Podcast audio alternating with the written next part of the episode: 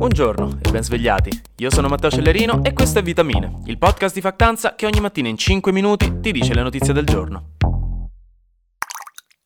Il Consiglio europeo ha approvato l'apertura, l'inizio dei negoziati per far entrare nell'Unione europea l'Ucraina e la Moldavia. Questa è la grossa notizia di oggi. Come sappiamo, o ormai abbiamo capito, per entrare nell'Unione Europea ci vuole un botto di tempo e una quantità immensa di passaggi, no? È come dover far entrare qualcuno nel vostro gruppo di amici. Ci vuole un bel po' per assicurarsi che non si accolli qualcuno che poi litigherà con tutti. L'Unione Europea per far entrare qualcuno prevede anche anni di negoziazioni, ma soprattutto di controlli, perché vuole che i vari paesi si adeguino economicamente, liberalizzando l'economia e rendendola competitiva e concorrenziale, e anche da un punto di vista di strutture e di diritti interni, garantendo per esempio lo Stato di diritto. Finché un paese non mette in atto le riforme necessarie, e finché queste riforme non vengono confermate dalle autorità europee, non si entra. Ecco, proprio ieri mattina il Consiglio europeo, che si è riunito bello arzillo e pimpante, ha deciso per aprire i negoziati per Ucraina e Moldavia proprio a seguito, chiaramente, della guerra in Ucraina, in cui l'ingresso nell'Unione Europea dell'Ucraina è diventato un caso politico e anche in parte di sopravvivenza, quasi, no? Ad approvare questa cosa, questa intenzione, sono stati all'unanimità i 26 paesi del Consiglio europeo. E voi mi direte, ma come Matteo? L'Unione Europea ha 27 paesi. Sì, ma la Francia mi ha veramente rotto il cazzo. Eh, no, scherzo, l'Ungheria di Orban, quel politico, no, un pochino vicino a Putin da un punto di vista diplomatico e che spesso scazza un po' con l'Unione Europea per queste piccole e sciocche questioni dello Stato di diritto e di un sistema politico ed economico non proprio libero. Orban, mentre si discuteva di questa cosa, se ne è andato, ha lasciato l'aula, di fatto lanciando un forte messaggio di protesta, un not in my name, non nel mio nome, ma di fatto nemmeno mettendo apertamente il veto, perché appunto è risultato non votante uscendo dall'aula, quindi non ha potuto mettere il veto e quindi si è potuto procedere. Orban in questo periodo ha un paio di questioni aperte con l'Unione Europea, che di fatto mercoledì gli aveva sbloccato 10 miliardi di euro di cosiddetti fondi di coesione, cioè fondi per aiutare l'Ungheria a recuperare terreno economicamente rispetto agli altri paesi, anche per convincerlo a stare buono lato Ucraina. Quindi, insomma, in questo caso non ha messo il veto, però non è d'accordo. Sempre il Consiglio europeo ha concesso anche alla Georgia lo status di candidata, che è quindi uno step precedente, e Charles Michel, che è il presidente del Consiglio europeo, ha dichiarato che una volta sistemato un paio di cose, si intende dare una chance anche alla Bosnia e Herzegovina. Quindi, insomma, l'Unione europea ha bisogno di un portiere, di un buon terzino destro per il calcetto del giovedì sera e sta cercando rinforzi, questa è la cosa. In tutto questo comunque Orban poi ha messo il veto a un'altra cosuccia, cioè alla proposta di inviare 50 miliardi di euro del budget europeo all'Ucraina sotto forma di aiuti e di prestiti agevolati. Perché ora che gli Stati Uniti stanno rallentando i loro aiuti all'Ucraina, l'Unione Europea un po' si è presa una maggiore responsabilità per il supporto economico e militare. E nei piani c'erano appunto 50 miliardi per i prossimi 4 anni da dare all'Ucraina, ma su quello l'Ungheria ha detto no nonostante l'approvazione degli altri 26 stati. Secondo qualcuno questa opposizione ferma contro l'Ucraina sarebbe una mossa politica per farsi sbloccare i fondi europei, che da molto tempo sono bloccati per le questioni che vi dicevo prima. C'è un po' di maretta tra Ungheria e autorità europee in questo periodo e in effetti Orban non ha messo il veto alla decisione di ieri misteriosamente dopo che mercoledì l'Unione Europea gli aveva sbloccato i primi 10 miliardi. Coincidenze molto buffe. Poi comunque l'Ungheria dice che non è vero, però ecco.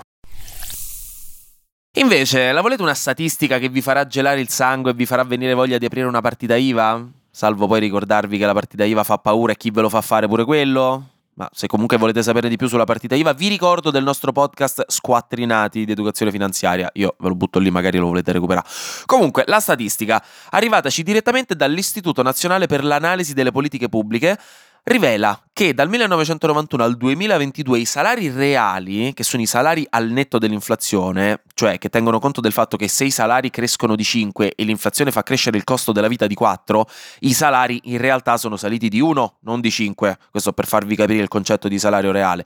Dicevo, i salari reali dal 1991 al 2022 sono saliti, rullo di tamburi, dell'1%. In Italia dell'1% in 30 anni, mentre nel resto dei paesi OXE che sono i paesi che fanno parte dell'Organizzazione per la cooperazione e lo sviluppo economico, che di base è un centro di studi economici che fa analisi statistiche molto importante, di cui facciamo parte noi e altri 35 paesi come Australia, Giappone, Francia, Germania, Messico, Polonia, eccetera. Quindi dicevo, scusate queste digressioni, ma ci tengo a spiegarvi ogni dettaglio per bene. Il resto dei paesi OXE ha visto un aumento dei salari reali nello stesso periodo del 32,5%. Quindi in Italia gli stipendi non salgono, stagnano. E questo sarebbe dovuto in parte anche a una bassa crescita della produttività del nostro paese rispetto agli altri. Questo è un problema storico dell'Italia. Ma comunque nel documento si specifica che la nostra produttività comunque è stata più in crescita dei salari, quindi di base c'è effettivamente qualcosa che non va. Inoltre, i dati dicono che la quota sul PIL dei salari salari sta diminuendo, mentre è aumentata la quota dei profitti sul PIL. Questo significa che non è la domanda aggregata, quindi la domanda di beni del popolo italiano a trainare l'economia, ma i profitti. Quindi sembra essere un modello di crescita profit-led che di base non sarebbe molto stabile nel lungo periodo. Tendenzialmente quindi diversi esperti ritengono che una legge sul salario minimo possa essere efficace contro questo tipo di fenomeno, visto che fino ad ora evidentemente le contrattazioni collettive da sole non sono bastate. Flash News. In Germania, Olanda e Danimarca hanno arrestato sette membri sospetti di Hamas, o comunque strettamente collegati ad Hamas, sembra, con l'accusa di stare organizzando degli atti terroristici contro delle istituzioni ebraiche nel territorio europeo. La piattaforma cinese di vendita online Temu, che in questo periodo si sta espandendo in maniera enorme, ha denunciato Shin, l'altro grande rivenditore online cinese, stavolta di vestiti, per aver utilizzato dei metodi quasi mafiosi nei confronti dei fornitori cinesi, bullizzandoli, intimidendoli e a volte anche sequestrandoli, no? interferendo con il business di Temu. Infine, la società Campari, fondata fondata in Italia, ha deciso di comprare il brand di cognac Courvoisier per 1,2 miliardi di dollari. Questa è una delle quattro storiche e più importanti case di cognac del mondo. E visto che quest'estate mi ero incuriosito e mi ero andato a vedere cosa fosse questo famigerato cognac nello specifico, vi spiego che è un distillato di vino bianco prodotto solo in Francia. È specifico di quattro zone della Francia, così ora lo sapete pure voi. Mentre il brandy è il nome generico, è la stessa cosa, semplicemente non francese. Per esempio il Vecchia Romagna, che avrete visto sicuramente sulla mensola di nonno, è brandy italiano La grappa invece è un distillato di vinacce, che quindi le vinacce è diverso dal vino. Chiaramente le vinacce sono diciamo la buccia, i semi, i rimasugli dell'uva. Questa è un po' la differenza.